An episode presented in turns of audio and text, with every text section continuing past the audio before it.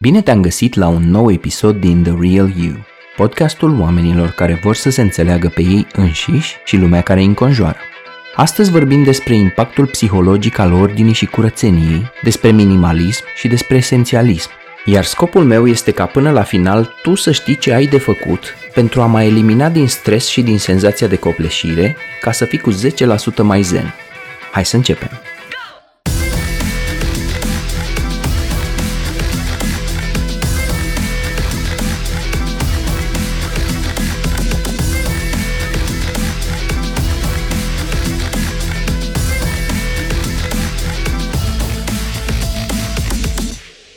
Cuvântul englezesc pentru ceea ce propun eu în episodul ăsta este decluttering, care înseamnă, în traducere liberă, eliminarea dezordinii.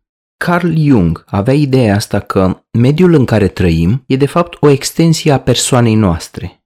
Altfel spus, felul cum îți aranjezi biroul sau casa poate să spună multe despre cum e organizat psihicul tău. În română avem zicala populară, cum îți așterni, așa dormi. Ideea e că haosul exterior și aglomerația din jurul tău poate fi adeseori corelată cu ceea ce se întâmplă în interiorul tău. E drept că există și excepții și că există oameni care nu au nicio problemă și pot să facă abstracție de dezordinea exterioară. Țin minte că am vorbit cu o tipă care e designer de interior. În designul de interior, stilul minimalist a ajuns să joace un rol destul de important în ultimul deceniu.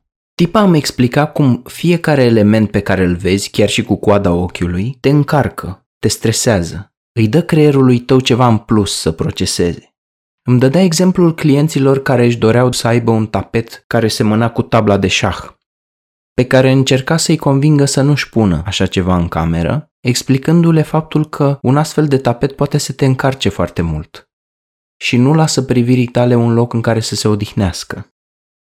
De multe ori ne întrebăm de ce ne simțim atât de bine într-o cameră de hotel unde nu ai mai nimic în cameră. E simplu, e minimalist și e zen. Atunci când te duci la baie, nu ai etajera plină cu tuburi de pastă de dinți consumate pe jumătate, cu ustensile pe care ai uitat să le pui la loc și așa mai departe. Acasă, când vezi fiecare detaliu, subconștientul tău se încarcă. Văzând geamul murdar, îți aduci aminte că ai nevoie să-l cureți. Văzând teancul de vase nespălate, văzând umbrela care are nevoie să fie pusă la locul ei, văzând rufele și toate celelalte detalii care te aglomerează în câmpul tău vizual, subconștientul tău percepe fiecare dintre aceste detalii ca pe un task, ca pe un lucru de făcut, ca pe o grijă în plus. De aceea, ideea minimaliștilor de a păstra doar strictul necesar în preajma ta pare o idee foarte bună și rezonabilă. E drept că am auzit și reversul monedei, și anume, unul dintre cei mai buni copywriteri pe care îi știu, John Carlton, spune că nu crede în biroul curat, ca fiind premiza pentru creativitate, și că a scris unele dintre cele mai bune sloganuri pe șervețele prin baruri, ceea ce nu e deloc surprinzător. La fel, există C E O și antreprenori de super succes care nu și-au mai văzut suprafața biroului de o veșnicie și jumătate. Și totodată au firmele bine organizate, își fac treaba bine și au succes. Însă te asigur că și oamenii ăștia au o limită de dezordine și de îngălăciune. Inversul ordinii și simplificării pe care o propun eu în acest episod este hoarding-ul. Hoarding-ul este adeseori un semn de boală mentală. Poate fi întâlnit la oameni care suferă de schizofrenie, anxietate, depresie, tulburare obsesiv-compulsivă, alcoolism și tulburare schizotipală. Hoarding-ul e o tulburare de comportament caracterizată de inabilitatea sau refuzul de a renunța la lucruri și adunarea de tot mai multe obiecte, care mai de care mai inutile, care duc bineînțeles la aglomerarea spațiului în care locuiești și cantități mari de praf, de stres, risc crescut de incendii și așa mai departe. Hoarding-ul a fost inclus ca tulburare în ultima ediție a manualului de psihiatrie D S M cinci. Este un lucru pe care îl fac bătrânii, îl fac oamenii necăjiți care au frică de sărăcie și de foamete. Îmi amintesc și acum povestea unei străbunici care a trecut prin foamete și război mondial, care avea mereu obiceiul să adune toată pâinea rămasă după o masă și să o taie în cubulețe mici, să o pună la uscat și apoi să o colecteze în niște saci mari de rafie. Avea balconul plin cu saci cu pâine uscată, pentru că istoricul ei de viață îi imprimase pentru totdeauna panica și frica extremă de sărăcie și de foamete. Apoi, părinții și bunicii noștri care au crescut în comunism nu aveau încotro și trebuiau să se agațe de fiecare pungă de plastic, de fiecare pieptăn și fiecare baterie de ceas, pentru că trăiau într-un mediu dominat de sărăcie și de incertitudinea zilei de mâine, iar lucrurile alea erau destul de prețioase pentru ei.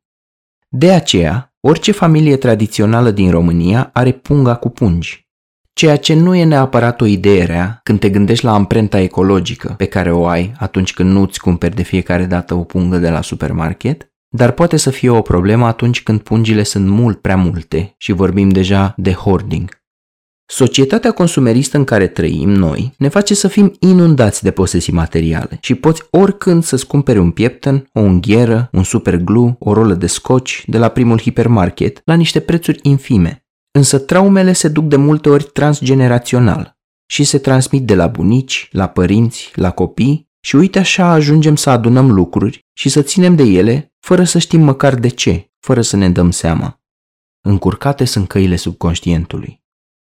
Un caz extrem de hoarding la care am fost martor era cazul unei foste profesoare de franceză care între timp se îmbolnăvise de schizofrenie. Femeia a adunat toate gunoaiele, literalmente gunoaie, și își umpluse casa în așa hal încât abia îi se mai deschidea ușa. Din nefericire, pentru că boala mentală îi întuneca foarte tare judecata și îi împiedica funcționalitatea normală, într-o zi și-a dat foc la casă și a murit. Poate că tu te gândești că ești departe de nebuna aia despre care povestește Petre în podcastul lui, dar când te uiți că ai trei sticluțe de șampon începute, deschizi un sertar și găsești ace de siguranță cu motocei de praf, pixuri care nu mai scriu și s-au uscat de multă vreme, produse cosmetice expirate și întărite, agrafe, baterii care nu mai știi dacă sunt goale sau pline și câte și mai câte alte lucruri de care realmente nu ai nevoie în jurul tău, poate că și tu ai a mia parte sau a suta parte din tulburarea bătrânicii ăsteia. La un moment dat, acum vreo doi ani, am trecut printr-o schimbare majoră în viața mea și pentru că nu știam cum să-i fac față, m-am apucat intuitiv să îmi reorganizez habitatul în care trăiam. Ascultam audiobook-uri și îmi făceam ordine și curățenie în casă. Ideea e că simțeam că mă sufoc, că nu am aer și că multitudinea aia de lucruri din jurul meu nu ar trebui să fie acolo. Și uite așa am ajuns să îmbrățișez filozofia esențialismului și a minimalismului. În perioada aia m-am uitat la faimosul documentar de pe Netflix despre minimalism, am citit cartea celor doi băieți și încă o faimoasă carte scrisă de Marie Kondo pe subiectul curățeniei în casă. În ele se vorbea despre impactul psihologic de ușurare, de eliberare pe care ți-l dă reorganizarea propriei tale case. Așa că mi-am suflecat mânecile și m-am apucat de treabă. Efectele au fost cât se poate de reale în ceea ce mă privește. Ba chiar mulți dintre oamenii care m-au vizitat mi-au spus că e super faină casa mea de când mi-am reorganizat-o și că se simte altfel. Îmi aduc aminte de o poveste funny de la Richard Bandler, creatorul N L P-ului. Fiul lui refuza să-și facă ordine în cameră, așa cum fac mulți adolescenți la un moment dat, numai că ajunsese la cote extreme cu mizeria din camera lui. Când se întâmplă asta, majoritatea părinților aleg să pornească un război cu copilul lor, să apeleze la ultimatumuri, să-l certe, să încerce toate căile clasice să-l convingă să-și facă curat în cameră. Însă Bandler a folosit principiul ericksonian al utilizării și al non-rezistenței. A zis așa: mă, dacă în camera lui e ghenă, atunci de câte ori o să am eu ceva de aruncat, cum ar fi o cutie de pizza, ambalajele de la electrocasnice și așa mai departe, o să le duc la fimiu în cameră. Ghiși ce s-a întâmplat? Inițial, dacă nici nu observase că îi apar chestii în plus, la un moment dat, fiul a ajuns în punctul saturației în care a fost nevoit pur și simplu să-și facă ordine. Așa că hai să vedem împreună de ce ai vrea să îți simplifici mediul și habitatul în care trăiești și care sunt avantajele să îți faci ordine și curățenie așa cum nu ai mai făcut-o niciodată până acum. Ține cont că o bună parte dintre aceste beneficii sunt susținute și de știință. În primul rând, ai parte de mai puțin stres și încărcare psihică și beneficiezi de mai multă liniște sufletească. Cum spuneam mai devreme, fiecare element te încarcă. Or, atunci când îți simplifici spațiul, ai loc să respiri, ai unde să-ți odihnești privirea. Într-un spațiu mai zen, vei dormi mai bine, vei gândi mai bine și vei putea să lucrezi mai bine.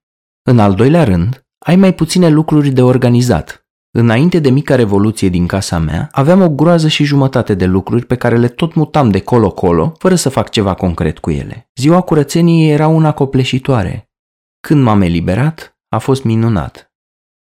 Un alt motiv important este că e mult mai ușor să-ți faci curățenie și nu mai trebuie să ocolești o groază de obstacole când te miști în spațiul tău. În al patrulea rând, economisești și bani dacă îți iei mai puține obiecte materiale și îți faci din asta un scop.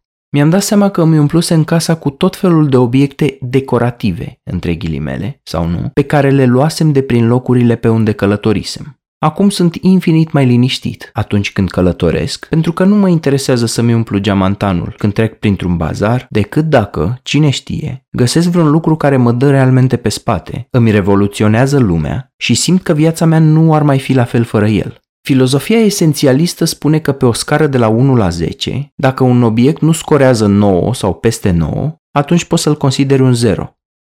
Un alt motiv este că navighezi mult mai ușor prin spațiul tău și ți-e mult mai ușor să găsești lucrurile la locul lor. Apoi, poate că ai auzit de legea creierii unui vacuum. Ca să poți să te bucuri de haine noi și frumoase în viața ta sau de gadgeturi noi, este nevoie să le faci loc, să le acorzi spațiu să intre în viața ta. Dacă vrei haine noi și frumoase, donează hainele pe care nu le-ai purtat în ultimele trei sute șaizeci și cinci de zile, unui O N G sau la un eveniment cum este Copacul cu haine. Vei găsi pe pagina de resurse mai multe informații utile. David Allen, autorul cărții Getting Things Done și al sistemului G T D de productivitate, spune "Creativity makes a mess." Creativitatea face mult deranj. Tocmai de aceea ai nevoie să te desfășori atunci când te apuci de un proiect creativ. Așa că merită să creezi un spațiu gol în care să poți să îți lași imaginația și materialele să se desfășoare. Fie că vorbim de pictură, de înființarea unei firme, de redactarea unei lucrări de master sau de pornirea oricărui proiect ambițios, vei avea nevoie de spațiu în care să te desfășori, cu documentele și materialele, cu post-it-urile, cu ideile, în așa fel încât să dezlănțui creativitatea de care ai nevoie. Să aibă loc ideile să crească. Ai nevoie să creezi întâi un vacuum, o tabula rasa, o tablă ștearsă, liberă, unde să te poți manifesta liber. Un alt beneficiu este că te vei putea concentra pentru perioade mai îndelungate de timp, atunci când atenția nu-ți mai e fragmentată pe o groază de stimuli de jur împrejur.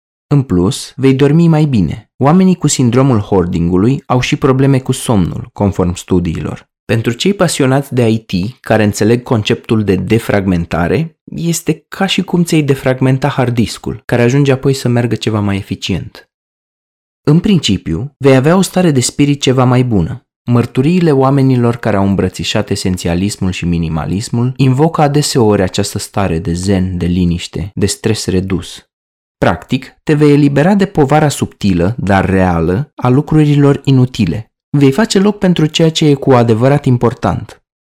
Țin minte cum la un moment dat vorbeam cu sora mea, în condițiile în care și eu și ea suntem oameni extrem de ocupați, și îi povesteam că, în mod miraculos, am ajuns să fac chestii pe care le amânam de luni întregi, unele chiar de ani întregi, pentru că erau mereu la coada listei. Mi-a zis, wow, te admir, eu nu pot să spun că am ajuns la nivelul la care să-mi iau lista înapoi pe fir și să bifez lucruri din zona aia.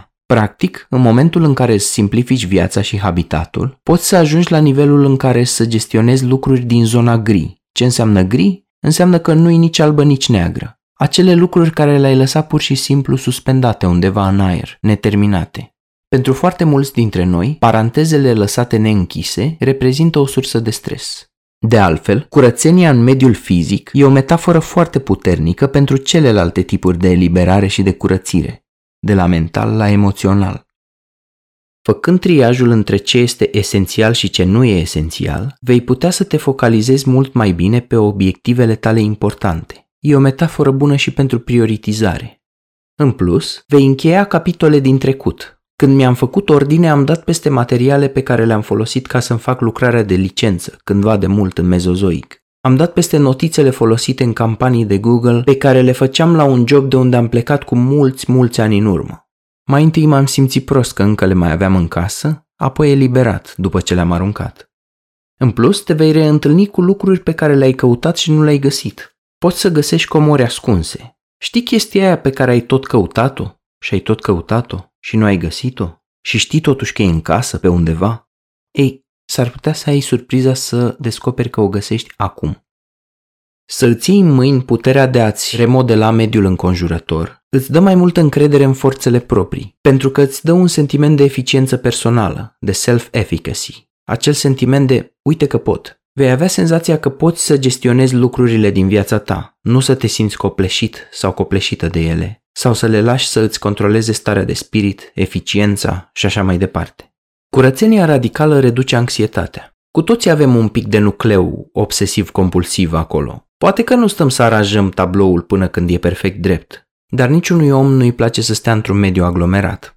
Reordonarea ambițioasă a mediului înconjurător îți liniștește mintea și implică și un minim de activitate fizică. Nu e o activitate fizică intensă, dar e mult mai mult decât sedentarismul. Decât să stai pe un scaun în fața computerului sau tolănit pe o canapea cu o găleată de înghețată, uitându-te la Netflix, mai bine pui mâna și faci ceva cu corpul tău. Ah, și poți să asculți și podcasturi sau audiobook-uri în timpul ăsta. Dacă ai pierdut pe cineva drag și ești în perioada de doliu, atunci curățenia radicală poate fi un ritual de trecere care să te ajute. Un alt beneficiu este că vei scăpa de alergeni, de praf, de acarieni și așa mai departe.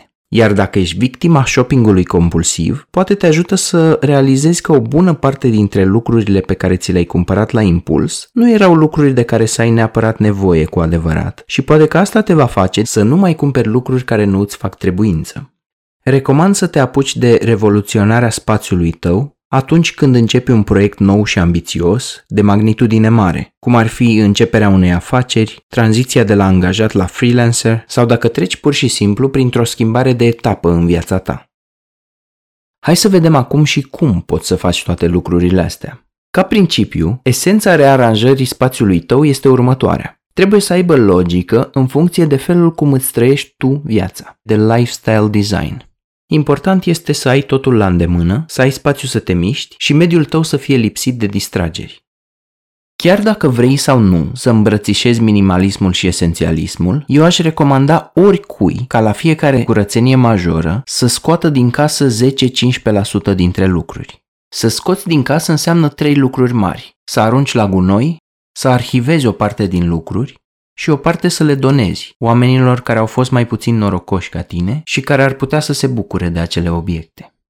Atunci când inventariezi lucrurile pe care vrei să le păstrezi, să le arhivezi, să le dai sau să le arunci, poți folosi intuiția sau logica. Hai să vedem cum funcționează fiecare. Atunci când triezi lucrurile în mod intuitiv, uită-te de jur împrejurul tău și privește spațiul în care trăiești cu ochi noi, într-o stare de atenție trează și conștientă. Ce anume din jurul tău simți că te aglomerează, că te apasă din exterior? Care lucruri ar sta mai bine oriunde altundeva decât în raza ta vizuală? Ține minte că și lucrurile pe care le percepi cu viziunea periferică sunt înregistrate de subconștientul tău. Apoi, treci prin încăpere și ia fiecare obiect în mână. Ține-l în dreptul inimii, uită-te la el și simte pur și simplu cum te face să te simți acel obiect. E cumva o povară pentru tine? Cumva nu te încântă, estetic vorbind? Poți să trăiești fără el? E sau nu e esențial? Îți dă un vibe bun sau mai degrabă te încarcă? Pe o scară intuitivă de la unu la zece, e un unu, un cinci, un opt sau un zece? Apoi, pentru a face triajul obiectelor din jur folosind logica, puneți câteva întrebări cheie. Oare de câte ori l-am folosit în ultimele șase luni, dar în ultimul an? Are altcineva mai mare nevoie de el decât mine? Ce s-ar întâmpla dacă de mâine nu aș mai avea lucrul ăsta? Am descoperit că aveam în casă patru role de scoci, în condițiile în care eu nu lipesc mare lucru cu scoci, așa că una mi ajungea. Poate fi o idee bună să faci trei cutii mari, în care să-ți triezi lucrurile în funcție de ceea ce vrei să arunci la gunoi, ceea ce vrei să arhivezi și ceea ce vrei să donezi. O altă abordare destul de interesantă a minimaliștilor este să iei o cutie foarte mare, să pui în ea majoritatea lucrurilor din jurul tău și, pe măsură ce ai nevoie de ele, să le extragi de acolo și să le folosești. Apoi, după trei sute șaizeci și cinci de zile, după un an întreg, toate lucrurile pe care nu le-ai folosit înseamnă că nu sunt esențiale pentru existența și pentru fericirea ta. Așa că poți să alegi să le arhivezi, să le donezi sau să le arunci. Îți garantez că vei fi surprins sau surprinsă de cât de multe lucruri nu vor ieși din cutia aia timp de un an. Foarte multe lucruri merită arhivate, pentru că nu te vei folosi de ele în mod activ în fiecare zi.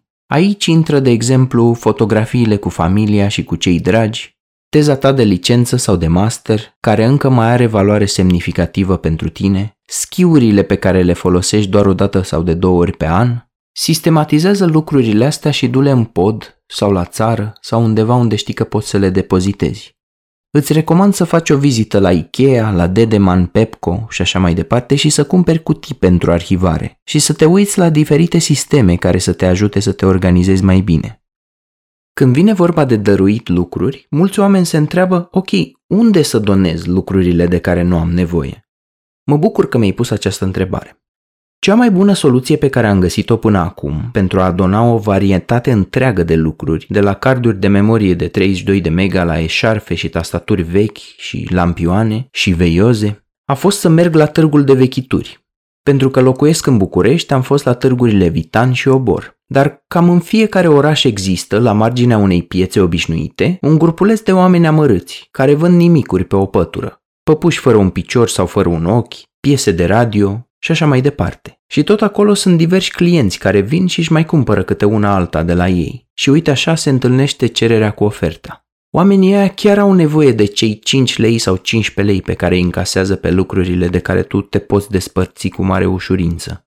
Îți dai seama că dacă ar avea la fel de mulți bani ca noi, n-ar mai sta pe o pătură la marginea unui târg.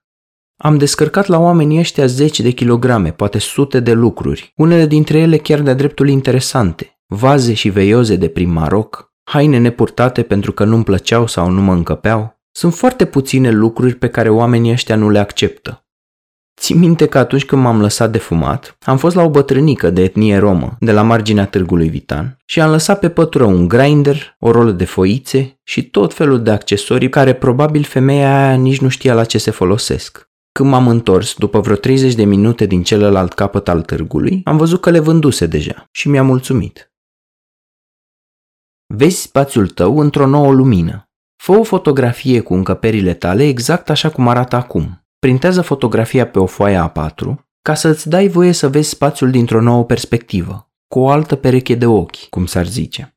Dă-ți voie să te uiți la lucruri cu curiozitatea unui copil și să le dai un nou sens, altul decât cel în care te blocasești până acum. Și, după ce ai terminat de reamenajat spațiul tău, fă încă o fotografie ca să ai before and after. Alege-ți minim zece lucruri pe care să le dăruiești. Sunt multe motive psihologice și pragmatice pentru care actul dăruirii este benefic pentru tine. Sau, și mai bine, fă provocarea doisprezece, doisprezece, doisprezece. Alege-ți doisprezece lucruri pe care să le arunci, doisprezece pe care să le donezi, doisprezece pe care să le arhivezi.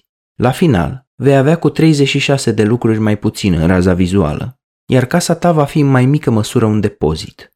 Reorganizarea spațiului tău este un proiect destul de ambițios, așa că acordă-ți timp, nu mușca mai mult decât poți să mesteci și nu lăsa frustrarea să te copleșească. Nu e neapărat o cursă, e un proces, mai degrabă o serie de curse, un maraton. Poți să-l vezi cum vrei, dar oricum numai de azi pe mâine nu o să se întâmple chestia asta. Propune să duci fiecare sarcină sau mini-proiect de organizare până la capăt, până la bun sfârșit, dar nu-ți propune să faci toate lucrurile de nota zece. Lasă perfecționismul deoparte. Mulțumește-te și cu un nouă sau chiar cu un șapte. Un șapte e mult, mult mai bine decât nimic. Pentru ca reorganizarea casei să nu te copleșească, poți să aplici principiul divide et impera. Cum mănânci un elefant mare? Îl mănânci pe bucățele. Propune-ți, de exemplu, o misiune mică și acordă-ți treizeci de minute ca să o îndeplinești. Iată câteva exemple. Reorganizarea lenjeriei de pat și a lenjeriei de corp. Poți să îți propui minimizarea veselei și a tacâmurilor. În cuvintele lui Sorin, copilul de aur, cât de mulți bani poți să strângi, tot cu o lingură mănânci. Mi-este mult mai ușor să gestionez spălarea de vase și de tacâmuri. Înainte, mă demotivam numai când vedeam chiuveta plină cu vase nespălate, pentru că știam cât o să dureze și nici nu-mi plăcea să fac asta. Acum a devenit o rutină și mi se pare ușor pentru că știu că o să termin imediat. Care e numărul tău magic de vase și tacâmuri de care ai nevoie în mod activ? În afară de organizarea proiectului în blocuri de timp, poți să te organizezi și pe teme diferite. Acum mă ocup de cărți și documente. Data viitoare mă ocup de produsele de îngrijire și așa mai departe. Dacă vrei o versiune și mai simplă și mai ingenioasă, fă câteva provocări de cinci minute. Autorul blogului Zen Habits propune optsprezece provocări de câte cinci minute pe care să le faci ca să îți reorganizezi spațiul. Ți-am pus un link pe pagina de resurse a acestui episod. Poți să îți alegi, să zicem, oricare trei din cele optsprezece care te atrag mai mult și să-ți acorzi cincisprezece minute să faci un spațiu mai zen. Bineînțeles, în procesul ăsta e nevoie să lucrezi la atașamentul care te ține legat sau legată de obiectele tale materiale, la frica aia de a nu mai avea. Examinează-ți teama de a pierde un lucru, de a te despărți de el. Unele dintre argumentele pe care le aduc oamenii pentru păstrarea obiectelor sunt de-a dreptul ilogice. De exemplu, unele intră la capitolul sunken cost fallacy, de tipul îl am de zeci de ani sau l-am cărat tocmai din Maroc și numai eu știu prin ce am trecut ca să gestionez aventura bagajului la vamă, la aeroport, la întoarcere. Și ce dacă? Închipuieți că pe lumea asta chiar există oameni care trăiesc cu fix treizeci și trei de posesii materiale, fără să fie bolnavi mental sau extremiști. Nu spun că și tu ar trebui să trăiești tot cu treizeci și trei de lucruri, spun doar că nu e imposibil. Numărul de obiecte ți-l alegi tu. Nu e treaba mea să-ți spun la cât să te oprești. Însă în procesul triajului nu îți da prea multe ocazii să te răzgândești. În cele trei sesiuni majore de curățenie pe care le-am avut în ultimii ani, mi-am acordat fix o singură oportunitate să iau o decizie clară, fermă și asumată în legătură cu fiecare obiect și nu m-am mai sucit apoi. Și vreau să vă zic că îmi pare foarte bine că am făcut acest lucru. Și că o singură dată m-am trezit în situația în care mi-a părut rău că am aruncat un lucru, dar nici atunci nu a fost nici pe departe o tragedie. Bun, iar acum că am tranșat principiile și metodele, hai acum să o luăm pe încăperi. O parte dintre sfaturile astea vin de la Julia Pinsky, expert în reorganizarea casei, și Marie Kondo, altă expertă, din Japonia. În primul rând, hai să vorbim despre bucătărie. Încep prin a arunca tot ce a expirat. Condimente expirate, ceaiuri expirate, uleiuri, paste făinoase râncezite și așa mai departe.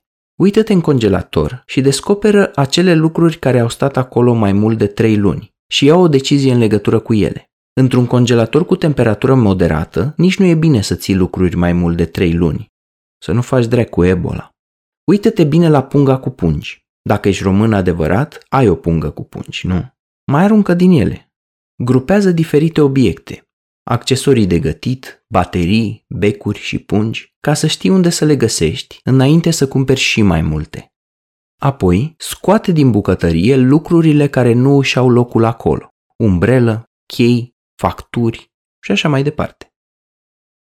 Acum să trecem la camera de zi. Întreabă-te, de exemplu, dacă ai nevoie să ții C D-uri și D V D-uri în era digitală. Uită-te la cărțile pe care le-ai terminat de citit sau cele pe care știi că nu le vei începe sau termina vreodată. Gândește-te dacă nu cumva a venit momentul dureros, trist, dramatic și tragic în care va fi nevoie să ții la revedere de la ele. Poți să plângi un pic, fă-le un parastas dacă e nevoie și apoi dă-le voie să plece din viața ta ca să nu mai adune praf pe rafturile bibliotecii. Gândește-te la diferite sisteme de stocare și organizare care te-ar putea ajuta să îți structurezi mai bine spațiul. Creează-ți niște spații care să fie mereu libere, neaglomerate, unde ți se poate odihni privirea. Nu îți lua ca obiectiv să ocupi fiecare centimetru pătrat din cameră. Ține ornamentele și decorațiunile la un minim acceptabil pentru tine. Păstrează doar acele lucruri care te încântă vizual și sufletește. Restul poți să le dai jet. Să trecem acum la dormitor și dressing. Păstrează-ți doar hainele din sezonul ăsta, iar restul arhivează-le. E evident că nu o să ai nevoie de mânuși vara sau de sandale iarna la minus cincisprezece grade. Restructurează-ți mereu spațiul în funcție de anotimp. Folosește diferite sisteme de organizare a dulapului și a dormitorului. Coșulețe mai fancy, organizatoare pentru cravate, pentru eșarfe, pentru pantaloni, pentru lenjerie, copăcei sau cutiuțe pentru bijuterii. Sunt atâtea și atâtea posibilități. Însă nu exagera la capitolul ăsta, adică nu te folosi de asta ca de un pretext să ții multe lucruri pe care doar să le rearanjezi. Reorganizează-ți spațiul de dedesubtul patului. Nu ține toate sărăciile pe acolo, doar ce e ultra esențial. Propune-ți ca dulapul tău să reflecte personalitatea ta și stilul tău. A, și important, dacă ai sărăciile alea de umerașe de sârmă pe care ți le dă pe gratis la curățătorie, scapă de ele, că întreaga sărăcie. E totuși o idee bună să folosești umerașe care nu sunt grase și nu ocupă mult loc, dar nu sârmă de aia penală. Hai să trecem acum în baie. Aruncă toate medicamentele expirate, la fel și cu produsele de machiaj care s-au întărit, la fel și cu articolele de prim ajutor, precum plasturii sau apa oxigenată, care datează de acum un deceniu. Dacă ai multe medicamente, pun pariu că destule dintre ele sunt expirate. Zi-bă, da proste că n-a fost nevoie de ele. Atunci când îți cumperi produse de îngrijire, alege să ții ceva mai puține și ia doar lucruri de super bună calitate, pentru că astea sunt lucruri pe care le folosești cam în fiecare zi. Așa că e mai bine să ai două lucruri de calitate mai bună decât patru de calitate mediocră.